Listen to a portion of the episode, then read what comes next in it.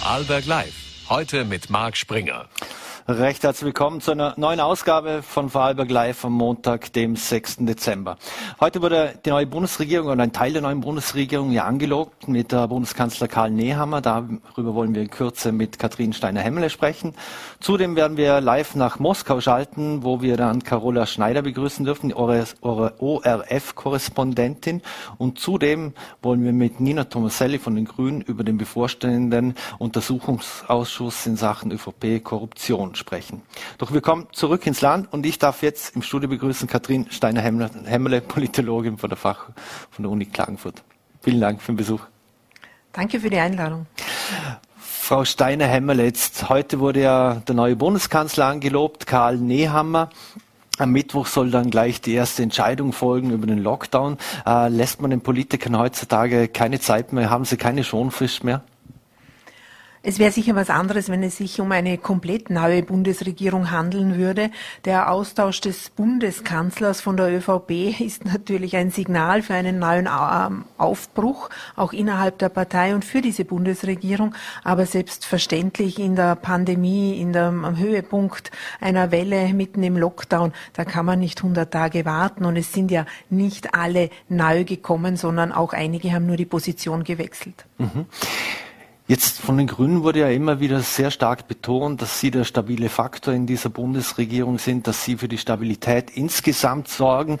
Ähm, wo sehen Sie bei den anstehenden großen Aufgaben besondere Einigkeit und wo hapert's?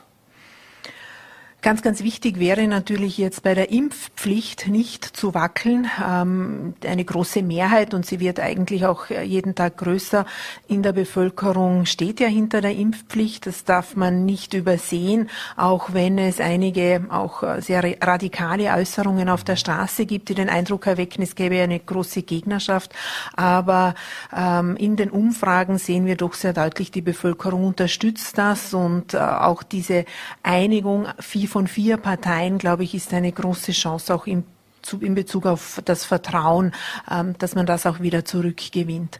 Ähm, dann gibt es natürlich Sollbruchstellen und Karl Nehammer war ja zuvor Innenminister und hat hier auch eine sehr harte Linie zum Thema Zuwanderung und Asylpolitik vertreten. Da wird es jetzt sicher interessant zu sehen, wie er als Bundeskanzler sich hier auch neu zeigt, auch anders kommuniziert, viel integrativer selbstverständlich, aber sein Nachfolger ähm, im Innenministerium, Gerhard Kahner, ist ja auch eher einer, der von dem wir erwarten, erwarten können, dass er hier wieder harte Töne auch an den Tag legt. Also Zuwanderung, Asylpolitik natürlich eine Sollbruchstelle, mhm. Verkehrspolitik. Ähm, auch hier haben wir in den letzten Tagen vor allem auch gesehen, S18 Lobautunnel, ähm, dass es hier natürlich schon auch etwas knirscht. Und noch ein wichtiges Thema, äh, glaube ich, was zügigst anzugehen wäre nach der Pandemie, ist neben Pflege auch ein Transparenzpaket. Und da wird es auch spannend zu sehen, die Grünen, die stehen für saubere Politik, das haben sie ja auch plakatiert. Äh, sie haben es auch schon ein wenig angekündigt, Werner Kogler hat schon gesagt, da gilt es Druck zu machen. Ähm, und jetzt bin ich neugierig natürlich, wie die ÖVP hier auch mitgeht, wie proaktiv vielleicht sie selbst auch ähm, dieses Thema, das seit Jahren, Jahren ähm, am Tisch liegt, das muss man einfach sagen, immer angekündigt wurde, aber nie umgesetzt wurde, ob da dann endlich nach der Pandemie im Sommer was weitergeht. Mhm. Sie haben gerade die Impfpflicht angesprochen. Da wird ja auch sehr viel von der Kommunikation abhängen. Jetzt hat man die Regierung, also die Kanzler davor, ja aufgrund ihrer Kommunikation sehr kritisiert. Ist das eine Chance, die Nehammer und Co. jetzt haben, dass sie hier Punkte machen können in Bezug auf die Kommunikation, wie sie damit umgehen? Also ist, das eine ist die Kommunikation, das andere ist einfach einen Plan zu haben, ja, und mhm. auch etwas früher schon auf die Expertinnen, Experten zu hören, ähm, auch etwas früher vielleicht schon Maßnahmen zu setzen, bevor die Zahlen steigen und die Spitäler überlastet sind. Das kann man nicht mit Kommunikation wettmachen. Auch die Koordination zu verbessern mit den Bundesländern, mit den Behörden, ob das jetzt die Schulbehörden sind, die Bezirkshauptmannschaften, die Gemeinden. Also da gilt dort anzusetzen. Und ich glaube, dann wäre die Kommunikation nicht mehr so schwer, wenn man eben weiß, wohin geht die Richtung ähm, und, und sich auch verständigt mit allen. Aber die, die, da hat schon auch diese Regierungsumbildung eine große Chance ähm, jetzt ähm, aufgetan, weil der neue Unterrichtsminister ähm, ja nicht mehr Heinz Fassmann heißt, der mhm. doch äh, zum Teil auch seinen Verbleib in der Regierung mit diesem Offenhalten der Schulen verknüpft hat.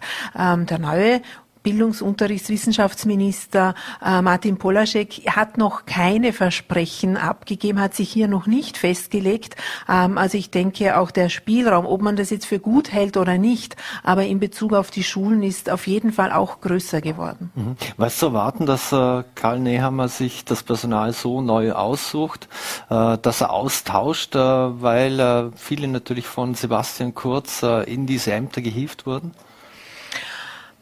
Natürlich, es waren ja auch noch andere Namen, äh, über die wurde spekuliert, vor allem bei den Ministerinnen, wer noch abgelöst wird. Dafür war dann offensichtlich die Zeit zu kurz. Aber um was es vor allem ging, war, ähm, dass er einerseits natürlich ein bisschen eigene Handschrift zeigen kann, aber dass alle Personen, die in den Chats schon aufgetaucht sind oder vielleicht auch mutmaßlich noch auftauchen werden, nicht mehr Teil dieses Teams äh, sind. Ähm, das Damoklesschwert über dieser Regierung waren immer auch die diese Ermittlungen der Justiz ähm, ja, rund um ähm, die Inserate über die gefälschten Umfragen. Ähm, und ich denke, der Befreiungsschlag für die ÖVP und auch für diese Regierung dann in weiterer Folge kann nur gelingen, äh, wenn es hier keine Verbindungen mehr gibt zum aktuellen Personal. Mhm. Wie muss man Karl Nehammer einschätzen? Er hat ja unter der, also unter, in seiner Funktion als Innenminister den Hardliner gegeben, hat das auch ausgeführt, wie wir ja, wie, wie wir ja wissen, bei Abschiebungen und ähnliches. Aber wie schätzen Sie ihn? Weil ihn hatte wohl die breite Öffentlichkeit jetzt nicht wirklich auf der Rechnung, dass der Alexander Schallenberg respektive Sebastian Kurz folgt. Ja, man hat ihn schon gekannt als Innenminister und jeder Innenminister ist ein Scharfmacher. Das muss man klar, ja, Law and Order, da ging es auch um durchaus eine heftige ähm, Sprache manchmal. Ich erinnere an die Flex, mit der man Infektionsketten durchtrennt. Auch die Bilder, die die Abschiebung dieser äh, Mädchen, dieser Schulmädchen nach Georgien, die er hier gezeigt hat mit äh, Polizeihunden mitten in der Nacht, das hätte nicht sein müssen. Er hatte natürlich auch einige Probleme zu lösen bösen BVT, auch der Terroranschlag in Wien. Also als Innenminister ist man nie ein Sympathieträger. Als Bundeskanzler muss man das werden. Ich traue ihm diesen Rollenwechsel schon auch zu. Ähm, auch die Grünen haben eigentlich immer wieder gesagt, er gilt als Brückenbauer, er gilt als einer, der gut zuhört. Und was man ihm auch zuschreibt im Gegensatz zu Sebastian Kurz ist eine höhere sozialpolitische Kompetenz. Und ähm, das wird man zeigen, also es wird sich jetzt zeigen, aber ich denke, was er nicht, wo er sich nicht ändern wird, ist natürlich weiterhin auch eine restriktive Zuwanderungspolitik zu vertreten. Und äh, ja, da werden wir einfach sehen, sollten jetzt wirklich der Migrationsdruck auch steigen oder wieder so einzelne auch Abschiebefälle ähm, ähm, der Fall sein, dann könnte das natürlich schon auch wieder eine Belastung werden. Dass Alexander Schallenberg aber so schnell Platz gemacht hat, wieder zurück ist, nicht wirklich in die zweite Reihe, aber als Außenminister, ähm, zeigt das auch oder offenbart das auch, äh, was viele vermutet haben, dass eben Sebastian Kurz der Schattenkanzler im Hintergrund war und Schallenberg nur von Kurzes Gnaden da in diese Position durfte? Also wenn ich Alexander Schallenberg mir heute angeschaut habe bei seinem Rücktritt, Rücktritt oder der Übergabe äh, und die Rückkehr ins Außenministerium, da habe ich eigentlich hauptsächlich Erleichterung gesehen bei ihm. Und das war auch vom Beginn, vom Beginn an spürbar. Er macht gern Außenpolitik, er fühlt sich in der Innenpolitik nicht wohl, aber vor allem ist er nicht in der Partei verankert. Und der endgültige Rückzug von Sebastian Kurz hat ja auch den Parteiobmann diesen Job freigemacht. Und es ist Tradition in der ÖVP oder auch überhaupt in Österreich, anders ein bisschen wie in Deutschland, dass Parteichef und Kanzler in Personalunion ausgeübt wird. Macht auch Sinn. Ähm, es ist eine gute Bühne. Der Kanzlerbonus hilft bei den Wahlen. Ähm, und bei der ÖVP war, glaube ich, einfach klar, sie wollen jetzt eine Person finden und präsentieren, die diese beiden Ämter auch wieder vereinen kann. Und Karl Nehammer eignet sich sicher, ist in der Partei bestens vernetzt. Er war Generalsekretär, Wahlkampfmanager ähm, und Er war auch in der Regierung, hat dort einiges an Erfahrung, zumindest jetzt auf die Kürze und die Schnelle, wie diese Personalrochaden über die Bühne gegangen sind, war einfach aus Sicht der ÖVP offensichtlich der bestgeeignete ähm, auch jetzt Kandidat. Mhm. Lass uns noch ganz kurz über, über Sebastian Kurz reden und, und auch Gernot Blümel. Hat Sie persönlich das überrascht, dass die beiden so unter Anführungszeichen doch schnell und überraschend dann ihren Rückzug von der politischen Ebene bekannt ge gegeben haben? Oder glauben Sie auch, dass da im Hintergrund noch irgendwas kommt und, oder geleakt wird oder wie auch immer, dass die sich so verabschieden? Ja, ähm, das kann man jetzt natürlich ein wenig spekulieren. Ich glaube, Sebastian Kurz ist vor allem eines am Herzen gelegen, diese Entscheidung als eigenen äh, Bewusstseinswandel oder Bewusstseinsprozess äh, darzustellen. Was sicher Anlass war, waren Umfragen, die gezeigt haben, auch hier eine Mehrheit der Österreicher erwartet oder wünscht sich keinen Rückkehr als Bundeskanzler, war natürlich auch Stimmen in der Partei, die noch nicht öffentlich wirklich äh, hörbar waren, aber natürlich früher oder später wäre das auch diskutiert diskutiert worden, kann er zurückkehren, kann er nicht. Und Sebastian Kurz war sicher ähm, einfach sein, sein wichtigstes Anliegen war zu sagen, es war noch meine freie Entscheidung und es ist weder auf Druck der Justiz noch aus Druck innerhalb der eigenen Reihen äh, muss ich jetzt gehen. Und Gernot Blümel wurde ja auch schon länger ein bisschen Amtsmüdigkeit nachgesagt, aber vor allem auch er gilt als Beschuldigter in diesen Ermittlungsverfahren und es hätte wohl wenig genutzt, auch der ÖVP, wenn jetzt nur Sebastian Kurz geht, aber äh, Gernot Blümel bleibt. Mhm. Sebastian Kurz hat und wollte ja nicht nur die Volkspartei neu ausstellen, sondern war, er wollte ja auch Österreich verändern. Jetzt ist die Frage, wie kann sich Österreich unter Karl Nehammer weiterentwickeln? Zunächst gilt es, glaube ich, einfach ähm, Stabilität in die Regierung zu bringen. Meiner Ansicht, auch wenn manche Spekulationen über vorgezogene Neuwahlen ähm, natürlich immer wieder vor allem von der Opposition kommen, das ist deren Job, keine Frage, ähm, auf Neuwahlen zu drängen. Aber ich glaube, die Bevölkerung würde das nicht sehr schätzen. Sie erwarten sich vielmehr, dass die Regierung jetzt die Krise beendet, natürlich vor allem Pandemie, sich um andere wichtige Themen kümmert. Äh, was sollten jetzt Neuwahlen noch wirklich äh, viel verändern, muss man sagen, außer der FPÖ und vielleicht einer impfskeptischen Partei in die Hände zu spielen. Ähm, also das ist sicher einmal das, das wichtigste Ziel. Und ja, nach der Pandemie, glaube ich, die Themen liegen am Tisch. Der Klimawandel, das The Pflegethema, äh, Pensionen, das Budget, nicht zu vergessen, hier mhm. ja unter wichtiger Vorarlberger Beteiligung mhm. jetzt. Ähm, auch das gilt es dann irgendwie wieder mal auch neu äh, auszurichten. Und wie gesagt, für mich glaube ich auch sehr zentral ein Parteienfinanzierungs- und Transparenzpaket. Mhm. Kann äh, Karl Nehammer sein militärischer Background da durchaus zugute kommen, dass er jetzt dann, äh, diese Pandemie anders bekämpfen muss oder bekämpfen will oder einen Plan aufstellen muss? Wichtig ist die Vier-Parteien-Einigung jetzt zunächst einmal für die Impfpflicht. Auch sehr schön für Österreich. Hier wären wir Vorreiter. Deutschland schließt sich ja, mhm. möchte sich ja auch anschließen. Auf europäischer Ebene wird das schon diskutiert. Ähm, ich glaube, da gilt es jetzt einfach wirklich auch bei dieser Entscheidung zu bleiben und das gut durchzudenken und zu planen, äh, wie das auch administrativ, organisatorisch über die Bühne äh, gehen kann. Wir haben gesehen in, in Spanien, Portugal, ja, da hat man das Militär eingesetzt, aber Österreich ist, kein militärischer Staat, auch anders wie zum Beispiel Israel, ja, wo mhm. die Bevölkerung das einfach gewohnt ist.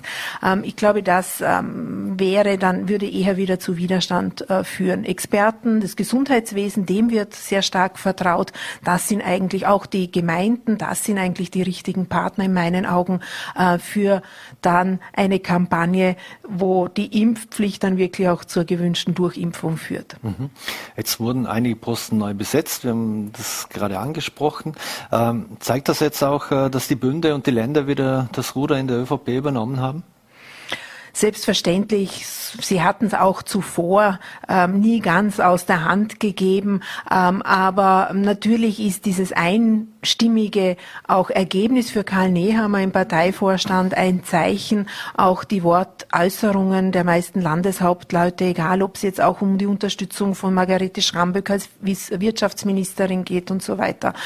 Ich halte das per se jetzt auch für keinen Schaden, muss ich sagen, weil ähm, Österreich besteht aus Bundesländern, auch Parteien bestehen aus Landesorganisationen. Äh, innerparteiliche Demokratie ist immer gut. Was natürlich der ÖVP nicht passieren sollte, ist, dass sie ins Jahr 2016 zurückfallen ähm, und diese innerparteilichen Diskussionen als Streitereien in der Öffentlichkeit und auch natürlich im permanenten Abmontieren von den Bundesparteimännern äh, immer noch und noch noch keine Frau ähm, auch hier dann so zutage tritt. Also wie es im Regierungsprogramm oft heißt, das Beste aus beiden Welten zwischen Türkis und Schwarz könnte ja auch die ÖVP jetzt versuchen. Mhm. Welche Rolle, jetzt haben wir am Vorarlberger in der neuen Bundesregierung mit dem Magnus Brunner, war davor Staatssekretär, hat ja sehr daran gearbeitet, dass sein Bekanntheitswert und so gesteigert wird in, in den letzten Monaten. Jetzt ist er auf einmal Finanzminister, also neben dem Bundeskanzler vermutlich der Ministerposten, der am meisten Aufmerksamkeit bekommt. Äh, wie schätzen Sie seine Rolle ein in dieser neuen Bundesregierung? Ganz zentral. Der Finanzminister entscheidet, äh, welche Projekte finanziert werden und für was kein Geld mehr überbleibt. Also er ist eigentlich der Minister, der an allen Ressorts ein Mitspracherecht hat, wenn man so möchte. Ähm, er steigt jetzt auch ein in einem günstigen Moment. Das neue Budget ist beschlossen. Also er muss jetzt hier nicht gleich ähm, in Verhandlungen eintreten und sich unbeliebt machen.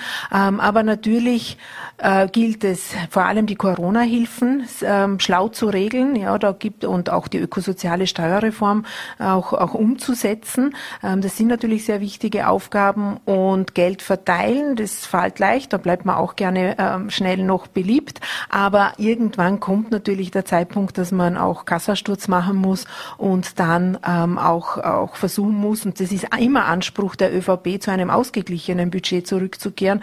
Und da zeigt sich dann vermutlich wirklich, ja, ob Magnus Brunner auch ähm, der richtige Mann im richtigen Job ist. Mhm. Jetzt haben wir also wenn wir den Karl Nehammer als Wiener in Niederösterreich bezeichnen würden, haben wir nochmal zwei Niederösterreicher in der, in der Bundesregierung, ein Vorarlberger, zwei Salzburger. Heißt das, dass die niederösterreichischen Schwarzen wieder die Tonangebenden sind in der ÖVP? Auf jeden Fall. Ich würde jetzt Johanna Mikl-Leitner noch nicht als neue Schattenkanzlerin bezeichnen. Sie hat als stärkste Landesorganisation natürlich auch ähm, die größte Verantwortung, wenn man so möchte. Äh, man darf auch nicht vergessen, Wolfgang Sobotka, auch noch ein Niederösterreicher in einem wichtigen Amt ähm, innerhalb der ÖVP und auch ähm, in dem Fall als Nationalratspräsident. Ähm, natürlich hat die niederösterreichische ähm, Landesorganisation der ÖVP die das Moment der Stunde, sage ich jetzt einmal, am besten genutzt. Ähm, es war schon aber auch auffallend, welche Landesorganisationen enge Mitarbeiter von Landeshauptleuten oder ehemaligen Landeshauptleuten entsenden oder so wie Hermann Schützenhöfer ähm, wirklich mehr oder weniger einen Quereinsteiger hier nominiert. Mhm. Sie haben es vorhin angesprochen, der Innenminister ist meistens auch ein Scharfmacher. Jetzt äh, wird da der Gerhard Kahner folgen als, als Innenminister, der hat ja schon unter Ernst Strasser im Innenministerium gearbeitet. Gibt es jetzt wieder einen Ruck ins eher konservative oder sogar ein bisschen noch mehr rechts neben der Mitte Eck von der ÖVP? Ja, die ÖVP hat natürlich ihre letzten Wahlerfolge schon mit Stimmen der FPÖ auch erreichen können. Jetzt kann man sagen, das sind Leihstimmen oder die FPÖ verliert auch manche aufgrund jetzt ihres neuen Corona-Kurses. Aber ähm, es ist wichtig für die ÖVP, diese Flanke dicht zu halten. Und ähm, das liegt einzig und allein am Zuwanderungsthema, auch wenn das jetzt nicht ganz oben auf der Agenda steht. Aber es wird natürlich wieder weiter ähm, nach oben rücken. Und die ÖVP hat einfach auf aufgrund der Wählerströme hier ein großes Interesse, dass ähm, hier inhaltlich einfach auch dieses Grenzen schließen, keine, muss man sagen, auch europäische Aufteilung von Flüchtlingen. Also da rechne ich schon damit, dass die ÖVP es verhindern wird, der FPÖ hier eine Spielwiese zurückzugeben. Karl Nehammer selber hat in, seiner erst, in seinem ersten Statement eigentlich eher betont, wieder mehr in die Mitte zu rücken, auch die Werte, die er betont hat. Aber ähm, das Innenministerium, da sehe ich eigentlich, also erwarte ich keine inhaltlichen großen Veränderungen. Und ja, da wird man dann auch sehen mit den Grünen, raufen sie sich zusammen, werden gegenseitig, hier wird's dass sie sich Luft lassen für jeweilige Leuchtturmprojekte und ähm, ja, wie wird sich's auch atmosphärisch natürlich auswirken, weil die Gesprächs Basis, ja, die ist sehr entscheidend und zum neuen Innenminister kennen wir sie einfach noch nicht. Mhm. Abschließend noch, äh, was hier unbeschritten ist, ist, dass die ÖVP unter Sebastian Kurz Wahlen gewonnen hat. Äh, jetzt wissen wir, ein großer Wahlreigen steht eigentlich erst 2023 an, abgesehen jetzt mal mit der Bundespräsidentenwahl und, und kleineren Wahlen, aber Landtagswahlen in Niederösterreich, Tirol, Kärnten und Salzburg sind erst 23. Also hier hat Karl Nehammer offensichtlich nur Schonfrist. Aber was heißt das für ihn, sich jetzt darauf vorzubereiten, dann eben auch nach dieser Pandemie oder während der Pandemiebekämpfung, dass man auch unbedingt diese Wahlen gewinnt? Ja, wenn man so lange warten könnte bis zu den nächsten Wahlen, dann wäre es ja wirklich schön in der Politik, aber so ist es leider nicht mehr. Ähm, es werden sicher jetzt schon Umfragen gemacht, ja, wie schneidet die ÖVP mit Karl Nehammer ab und dies werden wir in den letzten Wochen sehen und auch die Tendenz sehen und die Partei steht so lange geeint hinter ihm, nicht bis er die ersten Wahlen gewinnt im Frühjahr 23, sondern solange es natürlich auch in den Umfragen gelingt, sich wieder auf Platz eins zurückzukämpfen. Die Chancen dafür sind gar nicht schlecht, das liegt aber eher ein bisschen an der Schwäche auch der anderen Parteien, natürlich vor allem der SPÖ.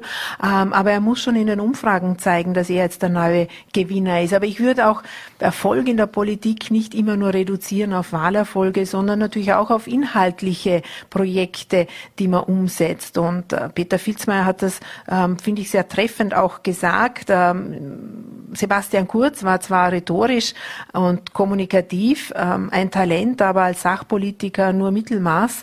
Und jetzt werden wir sehen, wie Karl Nehammer, der ist rhetorisch gilt er nicht als großes Talent, aber mhm. vielleicht ist er sachpolitisch ein bisschen talentierter. Mhm. Eine letzte Frage noch. Bis vor kurzem haben alle oder fast mit Ausnahme der FPÖ Neuwahlen ausgeschlossen. Jetzt hört man schon die einzelnen Rufe, sei es von SPÖ, NEOS oder woher auch immer. Wie realistisch sehen Sie das? Weil außer vermutlich der FPÖ, wenn man sich aktuelle Umfragen ansieht, mit Abstrichen ein bisschen der SPÖ kann ja keiner gewinnen.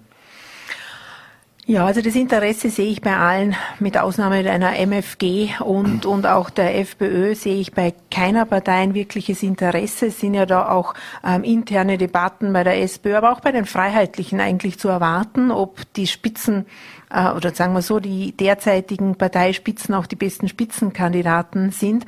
Ähm, an was es vor allem aber auch noch scheitert, ist, dass sicher niemand sich äh, die Schuld geben lassen möchte, jetzt ähm, Neuwahlen vom Zaun zu brechen, die Republik monatelang in einen Wahlkampf zu schicken, wieder auch zu lähmen natürlich dadurch. Und ähm, nicht zuletzt ähm, ist es, ist es, glaube ich, auch die Zeitfenster sind nicht gegeben. Wir haben zwar nächstes Jahr ähm, eine Wahl haben wir, das ist die Bundespräsidentenwahl. Wir wissen noch nicht, wird Alexander van der Bellen noch einmal kandidieren, wer, welche Parteien schicken überhaupt Kandidaten ins Rennen. Also das Zeitfenster für eine Nationalratswahl wird dann zwischen Bundespräsidentenwahl oder davor und dann hin zu den Landtagswahlen schon ein sehr kleines. Katrin Steiner-Hämmerle, vielen Dank für den Besuch bei Vorarlberg Live, dieses Mal wirklich live im Studio und nicht über Zoom. Hat sehr gefreut, würden uns freuen, wenn, Sie, wenn wir Sie wieder mal hier begrüßen dürfen und bleiben Sie gesund. Sehr gerne ebenfalls. Dankeschön. Danke. So, meine Damen und Herren, und wir wechseln jetzt das Thema. Und vor 50 oder vor rund 50 Jahren hat der ORF sein Büro in Moskau eröffnet und das erste Mal aus Russland gesendet. Zehn Jahre lang wurde dieses äh, Auslandsbüro des ORF in Moskau von Carola Schneider aus Vorarlberg geführt von 2011 bis 2021 und ich darf Sie jetzt via Zoom begrüßen. Vielen herzlichen Dank für die Zeit, Frau Schneider. Ja, danke für die Einladung. Frau Schneider, Sie waren ja bereits 1992 zum ersten Mal in Moskau und am Roten Platz. Was hat Sie an diesem Land schon immer so fasziniert? Äh, ich habe damals 92, da war ich 20 als Studentin, als äh, junge Dolmetsch-Studentin der Sprachen Russisch eben und Französisch in, in, Moskau. Äh, und es war mein erster Moskau-Besuch. Ein bisschen Russisch habe ich schon können und mich auch mit der Bevölkerung unterhalten, natürlich. Was mich damals so fasziniert hat und weshalb ich eigentlich auch dann über kurz oder lang in diesem Land leben wollte und, und nicht nur kurz studieren, war dieser ähm, große Gegensatz damals zwischen der sozialen und wirtschaftlichen Lage. Das war total schlimm. Anfang der 90er Jahre, es war gerade die Sowjetunion zusammengebrochen, 1991. Und ich war 92 dort, also, also kurz äh, danach. Es hat in den Geschäften fast nichts ein, einzukaufen gegeben. Die Regale waren leer. Es sind die sowjetischen Staatsbetriebe aufgelöst worden durch den, äh, durch den Zusammenbruch der Sowjetunion. Für viele Menschen ist äh, nicht nur ihre Ideologie äh, zusammengebrochen. 70 Jahre hat man ihnen eingehämmert, der Kommunismus ist gut und das ist die richtige Form des Lebens und Kapitalismus ist schlecht. Und dann waren von einem Tag auf den anderen war das alles weg und hat alles schlecht, wurde irgendwie sozusagen als, als das falsche Lebensmodell kritisiert und die Wirtschaft war auch zusammengebrochen. Die Menschen haben keine Arbeit mehr gehabt.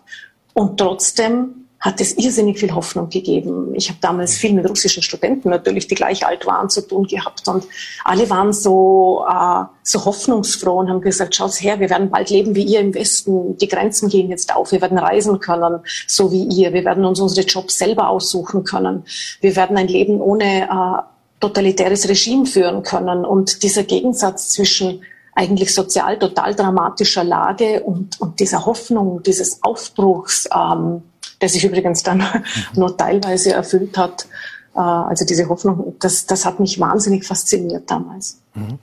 Sie sind seit 25 Jahren beim ORF. Sie haben zehn Jahre lang das äh, Büro in Moskau geleitet. Aktuell sind Sie ja in Bildungskarenz. Mhm. Aber wie war es für Sie als österreichische Journalistin in Russland so viele Jahre zu arbeiten? Sie sind ja jetzt auch in Moskau. Ähm, mhm. Wie war das unter diesen Umständen auch? Da hat sich auch extrem viel getan in den letzten zehn Jahren.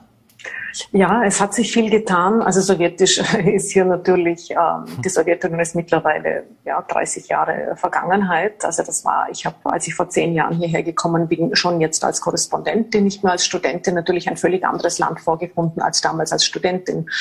Ein eigentlich kapitalistisches Land mit einer mit einer Wirtschaft, die halbwegs funktioniert, äh, aber gesellschaftlich, und das betrifft mich auch als Journalistin, aber auch als Mensch, weil, weil ich ja, ja sehr tief eintauche in die russische Gesellschaft und, und, und viele Freunde hier habe von der Studienzeit noch und auch viele neue und mich eigentlich dieser russischen Gesellschaft sehr zugehörig fühle. Und das spürt man schon, dass in den letzten Jahren das Rad der Zeit wieder zurückgedreht wird von Wladimir Putin.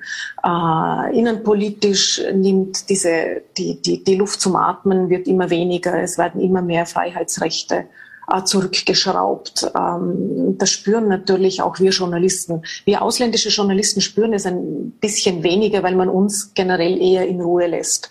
Wir spüren mhm. vielleicht ähm, das feindliche Klima äh, westlichen Medien gegenüber, dass wir manche Interviews nicht bekommen. Mhm. Vielleicht auch, dass manche Menschen Bedenken haben, offen in eine westliche Kamera zu sprechen, weil sie sich fürchten, dass sie dann vielleicht Probleme bekommen, schief angeschaut werden von den Nachbarn oder Probleme am Arbeitsplatz bekommen. Äh, russische Journalisten, also meine, meine Kollegen hier, die nicht zu den offiziellen Propagandamedien gehören, zu den Staats vom staatlich, vom Staat kontrollierten russischen Medien und sozusagen für den Kreml Propaganda machen müssen, sondern ich meine jetzt die, die echten Journalismus machen und recherchieren und Korruption aufdecken, ähm, die versuchen, so, so gut es geht, ein objektives Bild äh, von den Ereignissen hier im Land zu, zu zeigen und nicht nur das Bild, das der Kreml von sich haben will und vom Westen haben will und von den Dingen, die auf der Welt passieren. Die leben zum Teil schon sehr gefährlich. Also die verschwinden immer wieder im Gefängnis, weil ihnen irgendwelche erfundenen Straftaten vorgeworfen werden. Es werden Redaktionen zugesperrt oder sie werden einfach als ausländische Agenten beschimpft oder man erfindet irgendwelche Steuerstrafverfahren gegen sie oder man verbietet den Werbe äh, den Werbegeldgebern, also Unternehmen in bestimmten Zeitungen Werbung zu schalten und die müssen dann den Druck einstellen, weil sie sich nicht mehr leisten können. Äh, davon äh, können bisher zumindest, und ich hoffe, dass das so bleibt, äh, so, so bleibt, die westlichen Journalisten. Also davon sind wir mehr oder weniger un, unbetroffen. In den letzten zwei Jahren sind aber zwei westliche Journalisten hinausgeworfen worden aus Russland. Nein, nicht in den letzten zwei Jahren, in den letzten zwei Monaten. Eine britische BBC-Journalistin, die schon 20 Jahre in Russland äh, berichtet hat, und ein junger holländischer Zeitungsjournalist. Beide sind aus, aus, aus dem Land und vor irgendwelchen fadenscheinigen Gründen hinausgeworfen worden, weil, und das hat politische Gründe, weil im mhm. Hintergrund äh, die Niederlande und Russland nicht gut auskommen. Mhm. Dort findet zum Beispiel in den Niederlanden findet äh, das Gericht statt, äh, in dem auch Russland eine Rolle spielt als, als Beschuldigter, politisch Beschuldigter, dass in, in der Ostukraine ein Passagierflugzeug abgeschossen worden ist. Mhm vermutlich von, von Separatisten, die von Russland unterstützt werden. Und da spürt man schon, dass man als Journalist hier auch auf alles Mögliche gewappnet sein muss. Mhm. Ist dieser lange Arm, von dem man ja früher so bildlich gerne gesprochen hat, von, Russlands langem Arm, wenn sogar die russische Botschaft auf einen Leserbrief des VNRT-Chefredakteurs reagiert und äh, auf, auf einen Kommentar mit einem Leserbrief reagiert, zeigt das, äh, früher war es nur die Pravda, die es in Russland gegeben hat und alles, äh, mehr oder weniger, die, die alles verbreitet hat. Äh, wie viel Propaganda noch immer in diesem System steckt oder wie wichtig es ja. auch für die russische Regierung ist, dass man da einfach die Zügel in, unter Anführungszeichen in der Hand hat? Auf jeden Fall. Also die, äh, die Message Control, die, die Russland machen kann oder die der Kreml oder die Regierung, äh, die politische Führung dieses Landes machen kann, also das tun sie schon. Und äh, es wird, äh, es werden die sozialen Medien überwacht und wenn de, dort Dinge geschrieben werden, die der Regierung nicht passen oder äh, von Oppositionellen verbreitet werden, Inhalte, die ihnen nicht passen, das müssen nicht einmal nur journalistische Inhalte sein, dann werden die, äh, müssen die gelöscht werden von YouTube, von Facebook. Äh, wenn sie es nicht tun, müssen Strafen bezahlt werden. Es werden äh, oppositionelle Journalisten oder einfach nur objektive Journalisten, nicht unbedingt oppositionelle, werden eben, wie gesagt, als, als Agenten beschimpft. Und auch im Ausland wird natürlich genau äh, geprüft, was wird über Russland berichtet. Und äh, es gibt nicht nur wie Russia Today, so diese sozusagen ausländischen Filialen der russischen Propaganda, sondern es werden auch die, auch der ORF und auch die VN und es, in jedem Land, wo eine russische Botschaft ist, tut die natürlich die, die Medien quasi ähm, beobachten und was über Russland berichtet wird. Und wenn dort irgendwas nicht passt ihnen, dann fährt man da natürlich dazwischen und sagt, wie es aus ihren Augen wirklich ist. Mhm. Solange sie aber nur das kommentieren, ist es ja nicht schlimm. Schlimmer mhm. wäre es, wenn sie jetzt sozusagen juristisch da vorgehen würden oder, aber das geht eben im Ausland nicht. Mhm. Im Ausland können sie nicht einfach die VN sperren mhm. oder ein Strafverfahren gegen die VN erfinden aus mhm. irgendwelchen fadenscheinigen Gründen. Das sind eben die Probleme, wo wir ausländischen Journalisten einen Vorteil haben. Äh, die russischen Journalisten haben das nicht. Mhm. Für viele Menschen hier in, in Westeuropa, sage ich mal, da wird Russland gleichgesetzt oder gibt es das Gesicht von Wladimir Putin. Äh, der ist für, für viele Menschen hier Russland. Wie funktioniert diese One-Man-Show Putin? Also äh, da muss ich vielleicht zwei Dinge sagen. Russland ist natürlich nicht nur Putin. Mhm. Und deswegen bin ich auch hier äh, auch noch, obwohl meine, meine Korrespondentenzeit jetzt äh, für einen Moment zumindest vorbei ist, weil dieses Land natürlich nicht nur aus Wladimir Putin besteht. Dieses Land hat eine absolut großartige Kultur, eine absolut großartige Geschichte, wunderbare Menschen und eine, und eine Vielfalt, einfach äh, eine ethnische, kulturelle und soziale Vielfalt, die, die einfach großartig und spannend ist und und es geht in diesem Land auch noch um viel. Äh, wir in Europa sind oft schon so satt und so, äh, wir haben schon so viel erreicht. Wohlstand und Demokratie und, und medizinische Versorgung und äh, man hält so viele Dinge für selbstverständlich. Die Länder, die gar nicht so weit von uns weg sind, wie Belarus zum Beispiel oder wie Russland, die hier noch nicht so selbstverständlich sind und wo viele Menschen noch darum kämpfen müssen oder noch davon träumen. Und ich habe schon sehr viel übrig äh, und Bewunderung und Hochachtung für Menschen, die in diesem schwierigen politischen Klima in Russland auch für die Verbesserung der politischen Lage, der gesellschaftlichen Lage kämpfen. Das ist ein, das ist das Russland, das mich fasziniert. Aber es gibt natürlich den Wladimir Putin und er ist natürlich der, der Mann, der in Russland alles entscheidet. Ähm, vielleicht nicht er nur als Person. Er hat natürlich einen, einen riesen Stab um sich, der besteht hauptsächlich aus äh, ehemaligen Geheimdienstkollegen. Und deswegen wird dieses Land auch geführt, äh, wie es geführt wird, weil da an der Spitze keine Wirtschaftsexperten stehen oder keine ähm, Humanwissenschaftler, sondern eben Ex-Geheimdienstler. Und deswegen wird das Land äh, geführt, als ob es äh, rund um die Uhr nur um Bedrohungen gäbe, äh, gehen würde und ob es nur um Feinde gehen würde, die man dauernd äh, bekämpfen muss. Das ist eben das, das gedankliche Schema von Geheimdienstagenten, die ja deswegen Geheimdienstagenten sind, weil sie dauernd etwas bekämpfen müssen und Feinde sehen und so. Und äh, es ist tatsächlich so, dass in diesem Land wenig entschieden wird, wenn es um die großen Entscheidungen geht. Äh, dass nicht über die, über die Tische dieser, das heißt Kreml-Administration, dieser Stab von, von Präsident Putin, das nicht von ihnen abgesegnet mhm. wird. Und da geht es darum, wer bei Wahlen antreten darf, da geht es darum, welche Parteien gegründet werden dürfen, da geht es darum, wer demonstrieren darf und wer nicht. Äh, also solche ähm, politischen Entscheidungen werden tatsächlich, äh, sogar wenn es prominente Gerichtsverfahren sind, also wenn öffentlich bekannte Personen vor Gericht stehen, dann wird auch kein Urteil gefällt, bevor nicht Rücksprache gehalten worden ist mit der Kreml-Administration. Das ist natürlich nicht immer Wladimir Putin persönlich, aber das ist sein Stab, der wiederum weiß, wie er tickt und äh, so kann man schon sagen, dass äh, Wladimir Putin hier natürlich alle, alle Zügel in der Hand hält, auch wirtschaftlich. Äh, welcher Betrieb hat wie viel Macht im Land? Äh, es ist 80 Prozent der russischen Wirtschaft wird vom Staat gelenkt. Das ist nicht so wie bei uns in Österreich, zum Beispiel wie der Schweiz, dass äh, die, der größte Teil der Wirtschaft Klein- und Mittelbetriebe sind, private sondern das sind staatliche Großbetriebe, die natürlich auch unter Einfluss von, von, von Putin stehen. Äh, diese One-Man-Show nennt sich äh, Machtvertikale. Sozusagen oben ist einer, das ist der Putin mit seinem Stab und alles, was darunter bis hinunter geht zum Bürger, der Bürger, diese Vertikale ist sozusagen von oben gelenkt. Mhm. Oder, oder gelenkte Demokratie, hat einmal ein, ein, ein politischer Stratege, Stratege von Putin gesagt. Jetzt gibt es natürlich keine gelenkte und keine ungelenkte Demokratie. Es gibt eine oder es gibt keine. Mhm. Aber diese Form des politischen Systems in Russland äh, nennen sie im Kreml gelenkte Demokratie. Abschließend ein Thema, natürlich ist auch Russland von Corona betroffen. Allein im Oktober, glaube ich, mehr als 70.000 Tote in, in Russland. Jetzt, äh, Sie haben im vergangenen Jahr, wie ich nachgelesen habe, für einen kurzen Heimatbesuch Russland ver verlassen und mussten dann wochenlang auf die Genehmigung warten, dass Sie wieder einreisen ja, dürfen. Zweieinhalb Monate, ja.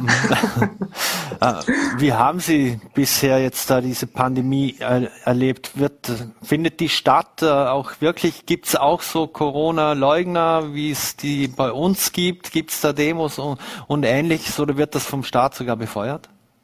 Ähm, nein, es gibt keine Demos, weil es gibt überhaupt keine Demos mehr äh, in Russland. Es werden keine Demos mehr äh, genehmigt schon einige Zeit lang. Im Moment ist Corona sogar der offizielle Grund dafür.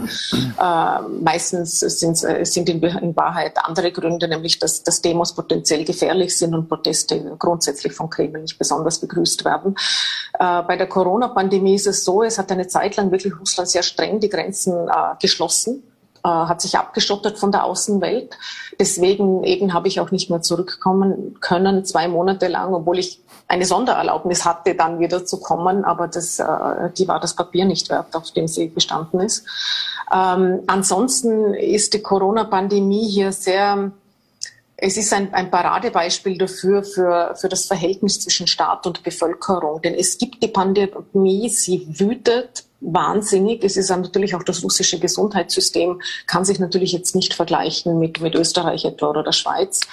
Äh, es sind die Spitäler völlig überlastet, vor allem im, im, im Land draußen. Also in Moskau geht's noch halbwegs. Äh, da ist auch viel Geld und da ist die medizinische Versorgung einigermaßen gut. Aber Russland ist das größte Land der Welt mit vielen abgelegenen Gegenden und dort ist es natürlich so, dass die Spitäler überlastet sind und die, die, die Rettung vier, fünf Tage nicht kommt, um, um Menschen abzuholen, die dringend ins Spital müssten. Ähm, nur äh, das russische Gesundheitssystem ist auch ohne Corona nicht ganz so gut wie, wie im Westen. Deswegen stört das die Menschen eigentlich weniger beziehungsweise es regt sie weniger auf, die Überlastung des Gesundheitssystems, als wenn es einen Lockdown geben würde.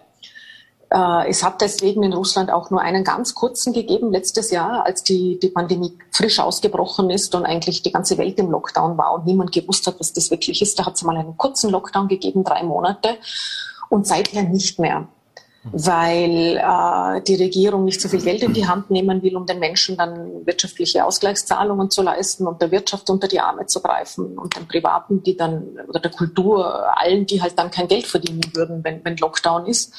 Ähm, das ist das eine. Es ist irgendwie Pandemie aber es findet eigentlich das öffentliche Leben fast so statt, wie, wie wenn es keine Pandemie gäbe, mit sehr, sehr hohen Todeszahlen. Aber das nimmt die Politik und nehmen die Menschen lieber in Kauf, als, als, als gäbe es einen Lockdown. Was auch seltsam ist, ist, dass ähm, die Impfrate ganz klein ist zwischen 30 und 40 Prozent, obwohl Russland ja ganz stolz, Präsident Putin mhm. ganz stolz den ersten Sputnik oder den ersten mhm. Corona-Impfstoff der Welt namens Sputnik äh, vorgestellt hat. Und es geht keiner hin, um sich zu impfen. Und das eben ist das, was ich gemeint habe, dieses Vertrauensverhältnis zwischen Staat und, und, und der Bevölkerung, es gibt's nicht. Mhm. Die Menschen trauen dem Impfstoff nicht, sie trauen der Regierung nicht. Es ist so viel Korruption im Land und die Regierung lügt so oft dass die Menschen selbst jetzt, wenn sie einmal etwas Gescheites empfehlen würde, die Regierung, nämlich geht euch impfen, schützt euch, dass sie es ihr nicht glauben. Mhm. Und sie glauben auch der eigenen Wissenschaft nicht. Mhm. Und Corona-Leugner gibt es. Ich fürchte, es gibt sie sogar noch mehr als bei uns im Westen. Mhm. Eine letzte Frage noch, und zwar ein Riesenthema ist natürlich die Ukraine. Jetzt, äh, der US-Präsident Joe Biden hat ja schon die, die Putin gewarnt vor dem Angriff auf die Ukraine, weil es gibt ja da Truppenbewegungen, russische Manöver und ähnliches. Ist das aus Ihrer Sicht Säbelrasseln und oder testet Putin wieder mal aus, wie weitergehen kann? Ich glaube, es ist, es ist beides. Es ist Säbelrasseln und mit diesem Säbelrasseln testet er die Toleranzgrenze aus. Vor allem von Washington, weil doch die USA sozusagen der die mächtigste Gegenmacht ist sozusagen zu mhm. Russland. Wir hatten diese Lage ja im Frühling schon einmal, als es äh, Truppenbewegungen an der ukrainischen Grenze gegeben hat, als russische Truppen dort zusammengezogen worden sind. Äh, Russland sagt dann immer dazu, wir dürfen auf uns, in unserem eigenen Land unsere Truppen hinschieben, wo wir wollen. Äh, das ist nicht gefährlich und das geht euch eigentlich auch gar nichts an also in Richtung Westen, sagt das Russland immer und das, das tun sie auch jetzt. Äh, in Wahrheit war es dann so, dass irgendwann einmal der Joe Biden Putin angerufen hat und gesagt, lass uns einmal zusammensitzen. Und dann ist das erste Treffen zwischen diesen beiden Präsidenten, Joe Biden war damals noch nicht so lange im Amt, äh, zustande gekommen. Im Sommer war das dann in Genf. Und sobald Biden Putin angerufen hatte, hat der den Großteil der Truppen zurückgenommen. Also es war fast schon wie im Bilderbuch, so ein, ein, mhm. ein, ein, ein Suchen nach wahrgenommen werden, nach ernst genommen werden und nach, äh, hey, hallo, äh, ich will als, als, als große Weltmacht mit den beiden, der jetzt mhm. neu gewählt worden ist, an einem Verhandlungstisch sitzen. Das ist ein Signal, das nach Washington geht. Es geht sicher auch ein Signal nach Europa und an die Ukraine selber. Äh, die Ukraine hält ja diese Bedingungen, die es in einem Friedensabkommen gibt, wo eigentlich dieser schon seit mittlerweile sieben Jahre dauernde blutige Konflikt in der Ostukraine stabilisiert werden sollte, die hält die Ukraine auch nicht ein. Äh, mhm. Moskau hält sie auch nicht ein. Moskau unter, unterstützt dort äh, prorussische Separ äh, Separatisten in diesem Gebiet. Ähm, aber mit diesem Säbelrasseln versucht Moskau natürlich schon auch immer wieder die Augen Europas darauf zu lenken, äh, Kiew hält sie auch nicht ein. Also es ist sozusagen ein, ein Hinweis an Washington, nach Europa, an die Ukraine. Es ist ein sich wichtig machen, aber auch an wieder erinnern an wichtige Positionen von Moskau, nämlich dass die NATO sich nicht ausbreiten darf in, in, nach den Osten oder nicht ausbreiten sollte. Aber ich glaube nicht, dass jetzt wirklich Krieg im Verzug ist. Aber es ist, Moskau hat wenig Mittel, außer seine, seine militärische Macht, äh, für Aufmerksamkeit zu sorgen. Mhm. Wirtschaftlich ist Moskau keine große Macht. Sie haben wenig anderes, was so schnell und so effizient im Westen für, für Nervosität sorgt, mhm. als mit dem Säbel zu rasseln. Und ich glaube, darum geht's. Und Putin will damit ein paar politische Botschaften anbringen. Ich glaube nicht, dass er jetzt eindrücken wird ins Nachbarland. Mhm. Carola Schneider, vielen Dank für Ihre Einschätzung und die Zeit. Schöne Grüße nach Moskau und äh, bleiben Sie gesund und vielleicht dürfen wir Sie mal hier im Studio begrüßen. Vielen Dank. Gerne. Danke. Wiederhören. So, meine Damen und Herren, und wir wechseln das Thema, kommen zurück ins Land, kommen hier ins Studio und freue mich sehr, dass ich Sie jetzt Nina Tomaselli von den Grünen begrüßen darf. Vielen Dank. Hallo, danke für die Einladung. Frau Tomaselli, heute wurde ja Bundeskanzler Karl Nehammer angelobt oder als neuer Bundeskanzler angelobt. Äh, was erwarten Sie sich denn von Nehammer, von Karl Nehammer? Ja, was ich mir vor allem von der ÖVP erwarte, ist, ähm, dass sie jetzt zur Ruhe kommen, dass sie sich ähm, konsolidieren, dass wir uns wieder aufs Regieren konzentrieren können, weil die Aufgaben sind ja nicht weniger geworden. Ganz im Gegenteil, wir befinden uns inmitten einer Pandemie, aber auch die Bekämpfung der Klimakrise ähm, wartet nicht. Und von dem her, wir haben einen aufrechten Regierungsvertrag, ein Regierungsabkommen und da sind noch jede Menge Aufgaben darin äh, normiert, die man jetzt eins nach dem anderen abarbeiten muss. Und äh, das ist das, was wir uns erwarten, zurückkommen zur Sacharbeit und weniger Selbstbeschäftigung. Ein anderes Thema, das aktuell ja sehr heiß diskutiert wird, oder äh, ist die Rede von Dagmar Belakovic bei einer Anti-Corona-Demo in Wien, die für viel Wirbel gesorgt hat. Sie hat da oft, ganz offensichtlich Fake News verbreitet. Ähm, wie weit äh, darf denn äh, parlamentarische Mandatarin gehen, die politische Immunität genießt oder parlamentarische Immunität genießt? Sollte es da oder muss es da eine Grenze geben? Ja, es gibt jetzt schon eine Grenze der parlamentarischen Immunität. Man darf auch tatsächlich äh, nicht alles sagen. Ähm, Verleumdung ist zum Beispiel so etwas, das darf man dezidiert nicht. Es ist im Gesetz ausgenommen. Es gibt aber natürlich auch andere Beschränkungen. Ähm, die Frage ist, ähm, hat sie was strafrechtlich Relevantes gesagt, ja oder nein? Das müssen die Ermittlungsbehörden klären. Aber ähm, es immer, immer, wenn etwas gesagt äh, wird, dann hat es selbstverständlich auch eine äh, politische Dimension. Und ähm, wenn davon die Rede, wenn von einer ausgebildeten Medizinerin, von einer Abgeordneten zum Nationalrat die Rede ist, dass es, äh, dass die Krankenhäuser ähm, voll sind wegen Impfgeschädigten, dann ist es einfach eine offene Lüge. Und äh, wir sind von der FPÖ schon vieles gewohnt, ähm, äh, politisch in dieser, in dieser Pandemie. Aber da bewegen wir uns einfach ähm, auf einer Ebene, die, die eine neue Dimension ähm, erreicht hat. Mhm. Und es wird immer schwieriger, ähm, ja, mhm. da irgendwie eine Form der Zusammenarbeit zu finden. Aber unsere ein, eine Form der Zusammenarbeit müssen Sie ja, um, um das Thema zu wechseln, im ÖFW-Korruptionsuntersuchungsausschuss bringen, der ja auf den Weg gebracht wird. Ähm, war es ein Zufall, dass der Altbundeskanzler Sebastian Kurz just an dem Tag, an dem da im Prinzip das alles äh, in die Wege geleitet wurde, seinen Rücktritt verkündet hat? Ja, tatsächlich ähm, war es so, wie Sie gesagt haben, um ähm, 9 Uhr hat der Geschäftsordnungsausschuss des Nationalrates getagt, hat den Weg freigemacht für den neuen Untersuchungsausschuss und wenige Minuten später ähm, ist dann das äh, Gerücht bekannt geworden, was ja sich im Nachhinein nicht als Gerücht äh, herausgestellt hat, dass ähm, Sebastian Kurz zurücktreten wird. Ähm, ich glaube, ähm, dass so ein Untersuchungsausschuss nicht nur für ihn, sondern insgesamt für die ähm, ÖVP natürlich sehr ähm, unangenehm werden kann, vor allem weil ja der Fokus gerade auf dieser Partei liegt. Die Opposition hat den Untersuchungsausschuss ja auch dezidiert ÖVP-Korruptionsuntersuchungsausschuss ähm, getauft. Da sieht man schon, äh, wo der Weg hingehen äh, wird. Um, um so ein bisschen näher oder detaillierter zu bringen, wo wird der Weg hingehen, ist ja ein großes und ein mächtiges Wort. Der Korruptionsuntersuchungsausschuss sehr, sehr breit. Äh, was genau soll, wird dort untersucht werden? Oder nun, ähm, das können wir so genau ähm, noch nicht sagen. Erstens mhm. mal ist es äh, vor allem die Aufgabe äh, der, der, Abgeordneten der Opposition, da eine Agenda ähm, voraus ähm, ja, vorzugeben. Das ist das eine. Das andere ist die Aktenlieferung, die kommt dann ähm, Ende Jänner dann äh, wissen, wissen, können wir sicher schon deutlich mehr sagen. Aber der Untersuchungsgegenstand ist relativ breit aufgestellt. Da geht es um mehrere Themenfelder. Natürlich ähm, die Causa, die in aller Munde liegt, rund um ähm, Inseratenvergabe, mögliche Medienmanipulation und dergleichen. Aber, aber es geht auch um öffentliche Vergaben. Es, ähm, es geht um Postenbesetzung öffentlichen und es geht vor allem auch um den Umgang ähm, ja, mit dem Rechtsstaat und mit Ermittlungen durch das alte System. All dem werden all dem werden wir uns widmen. Mhm. Dahinter liegen natürlich einzelne wirklich ähm, interessante Themen, ähm, sei es jetzt zum Beispiel Wirecard, da gab es schon im, im Deutschen mhm. Bundestag einen sehr, sehr erfolgreichen Untersuchungsausschuss.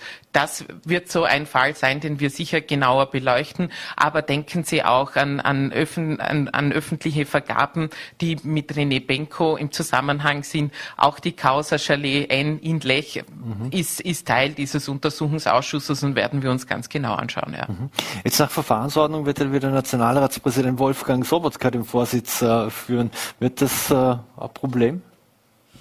Ja, es ist in der Vergangenheit schon ein Problem gewesen, nämlich äh, die Art und Weise, äh, wie er den Vorsitz führt, hat halt wirklich für sehr viel Streit und Unruhe gesorgt. Und ich glaube, das ist jetzt genau das, was die Menschen nicht haben möchten, ähm, dass sich äh, die Politikerinnen und Politiker an sich äh, gegeneinander ähm, aufreiben. Ähm, es sollte jetzt um seriöse Aufklärungsarbeit äh, gehen und da hätten wir uns gewünscht, dass er, was er jederzeit tun kann, sein Amt abgibt, aber er hat sich halt äh, dagegen äh, entschieden. Er kann das ähm, laut Gesetz und ähm, aber es das heißt ja nicht, dass er nicht auch gescheiter werden kann und ähm, vielleicht seine Art der Vorsitzführung im nächsten Untersuchungsausschuss ähm, überdeckt. Mhm. Eine Frage handelt ja davon geht es ja um Personalauswahl oder wie wurden Ministerien umgefärbt oder ehemalige Politiker versorgt. Ähm, ja, jetzt mal Hand aufs Herz, äh, dass im Prinzip äh, Posten besetzt werden oder, oder diverse Ministerien vermutlich umgefärbt sind, das ist doch politischer Alltag seit Jahrzehnten. Ähm, ja, aber es gibt auch einen, einen Unterschied zwischen öffentlicher Postenbesetzung und ähm, Postenschacher, so mhm. wie man sagt. Ähm, solange wir Betriebe haben im, im, ja, im regierungsnahen Bereich ähm, und wir Grüne, wir stehen dazu, ähm, braucht es auch gewissermaßen eine politische Lenkung dieser Betriebe und, und die, die Posten sollten natürlich auch mit Personen besetzt werden, die das Vertrauen genießen ähm, der Politikerinnen und Politiker. Der Unterschied aber ist ähm, zu Posten Schacher, dass man dass dort nicht die Kompetenz im, im Vordergrund steht, sondern ja, vielleicht eine gute Verbindung oder gar ein Parteibuch. Das sollte nicht sein, weil die Menschen müssen sich schon darauf verlassen, verlassen können, dass, dass auch in staatsnahen Betrieben oder auch in den äh, Ministerien gute Leute arbeiten und gute Verwaltungsarbeit leisten und, und, gut im Sinne der Allgemeinheit und nicht im Sinne einer einzelnen Partei. Mhm. Wenn wir bei Personal sind und Postenbesetzung, da fällt natürlich immer der Name Schmidt. Ähm, Jetzt können Sie sich vorstellen, dass äh, die Wirtschaftskorruptionsstaatsanwaltschaft zum Beispiel einen Deal hat mit dem, mit dem Thomas Schmidt und das dafür gesorgt, dass Blümel und Kurz so schnell sich zurückgezogen haben? Ja, ich habe dieses Gerücht auch ähm, gehört. Ich halte so lange für ein Gerücht, bis die Wirtschafts- und Korruptionsstaatsanwaltschaft das ähm, bestätigt hat. Mhm. Wie sehen Sie das eigentlich, dass so viele Akten geleakt werden, äh, so schnell den Weg an die Öffentlichkeit finden? Diverse Kollegen und Kolleginnen haben offensichtlich sehr gute Verbindungen zur Wirtschaftskorruptionsstaatsanwaltschaft. Äh, behindert das Ihre Arbeit oder, oder hilft's?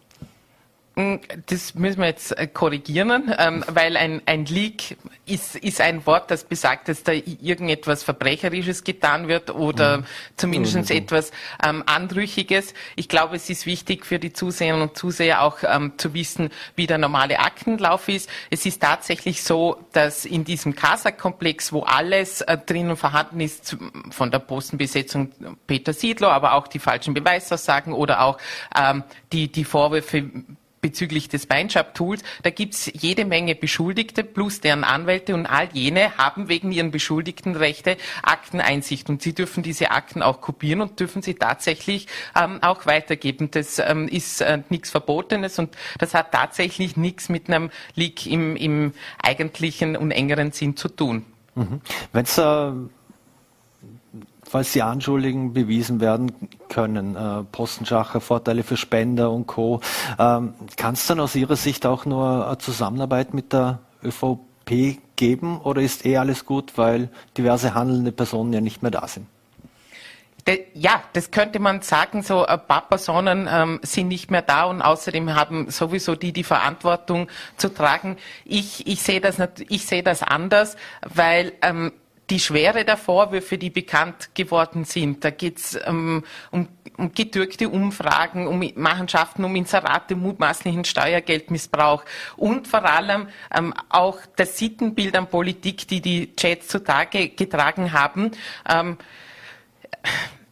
die, die verursachen schon, dass das Vertrauen insgesamt in die Politik ähm, stark gelitten hat. Und es ist, liegt deshalb auch insgesamt an uns allen Politikern und Politiker zu zeigen, ähm, dass man sich als Österreicherin oder Österreicher auf die Politik verlassen kann. Und wir müssen dieses Vertrauen zurückgewinnen. Und eine mögliche Variante dazu, eine gute Strategie ist eben selber ähm, aufzuräumen und äh, Aufräumarbeiten können zum Beispiel in einem Untersuchungsausschuss geschehen. Die WKStA, die wurde ja massiv ange angegriffen, äh, mehrfach.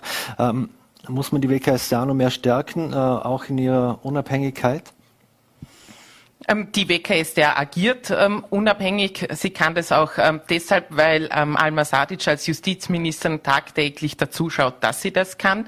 Ähm, da bin ich auch sehr froh und es ist ist ja noch nie so viel ermittelt worden ähm, wie derzeit. Das kann man auch mit Fug und Recht sagen wenn Sie sagen, es gibt ähm, Angriffe oder Kritik an der WKStA, dann sind die vor allem von einer Partei ausgegangen, die Partei, die halt auch im, im Fokus ähm, der Ermittlungen steht. Das ist für mich eine Strategie, die, man, die ich ähm, ja, mit jeder Faser meines Körpers ablehne, weil ähm, bei der unabhängigen Justiz geht es um, eine, um eine tragende ähm, Säule in, in der Republik und ähm, da darf man nicht nur um billige Punkte zu machen in einer Pressekonferenz oder in Presseaussendungen, deren Ansehen äh, beschädigen. Das geht meiner Meinung nach zu weit. Mhm. Die frühere Staatsanwältin Christine Jelek, die hat ja unter anderem unterstützt das Volksbegehren Rechtsstaat und Antikorruption. Äh, ist das etwas, das Sie auch unterstützen? Ja, das ähm, unterstütze ich. habe es äh, auch schon äh, unterschrieben. Ja, jawohl. Ähm, wir unterstützen es auch insgesamt ähm, als ähm, Grüne. Da sind, sind sehr viele Dinge dabei, ähm, die man die wichtig wären in der Umsetzung und wo wir ja auch in der Regierung dafür arbeiten, dass es passiert. Unabhängiger Bundesstaatsanwalt, äh, neues Parteiengesetz, neue Antikorruptionsbestimmungen. Ähm, all das, dafür kämpfen wir mit, mit vollem Entladen tagtäglich in dieser Bundesregierung. Mhm. Abschließend noch, ähm ein Riesenthema ist natürlich die Impfpflicht. Die, die kommen soll per, per 1. Februar.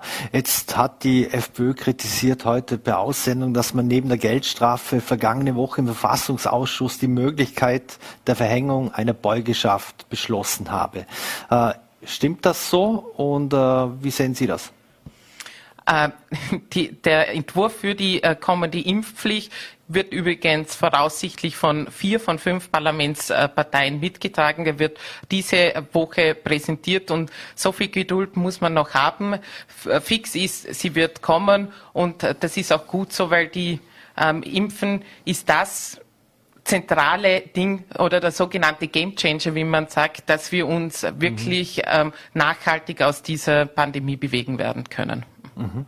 Und bis zu 3000 Euro, 3600 Euro Strafe könnte es im Jahr betragen, was jemand zahlen muss, ähm, wenn er sich trotzdem verweigert und nicht impfen geht. Äh, ist das aus Ihrer Sicht ausreichend? Weil ich sage jetzt mal, für den einen vermögenden Unternehmer oder Manager wird das wohl ein Klack sein.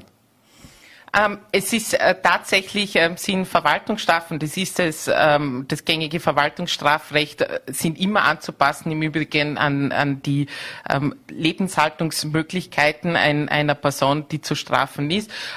Ich glaube, mein mein persönlicher Wunsch ist, dass wir gar nicht so weit kommen, dass wir irgendjemand strafen müssen. Ich bin immer noch davon überzeugt, ähm, dass es möglich ist, dass wir genug Menschen überzeugen können. Ähm, das ist viel Arbeit, das gehört aber auch dazu, ähm, dass sie sich äh, letztendlich auch freiwillig impfen lassen. Mhm. Eine letzte Frage noch. Diese Untersuchungsausschüsse, sind Sie ja sehr aktiv und äh, ähm, ist das etwas, äh, wo Sie sehen, äh, dafür sind Sie auch in die Politik gegangen, damit man bei so Untersuchungsausschüssen äh, den Dingen auf den Grund gehen kann. Macht das Spaß? Ist das die Kirsche auf der Sahne für Sie? ähm, ja, da, tatsächlich, tatsächlich macht mir das sehr, sehr viel Spaß. Es muss im Übrigen auch Spaß machen, weil es wahnsinnig viel Arbeit ist, so einen mhm. Untersuchungsausschuss als Mandatarin ähm, zu begleiten.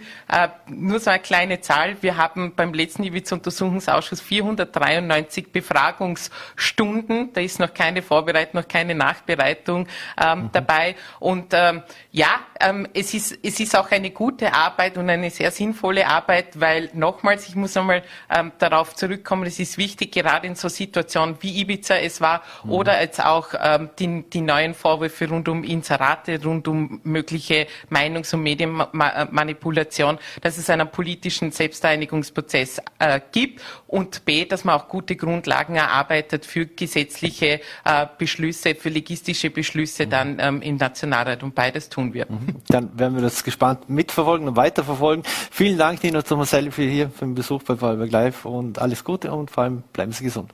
Danke, ebenso. Vielen Dank für die Einladung. So, meine Damen und Herren, und das war schon wieder mit Vorarlberg Live. Wir bedanken uns dabei sein, wünschen Ihnen einen schönen Abend, würden uns freuen, wenn Sie morgen wieder einschalten, VNRT, Voller T oder Ländle TV. Bleiben Sie gesund und schönen Abend.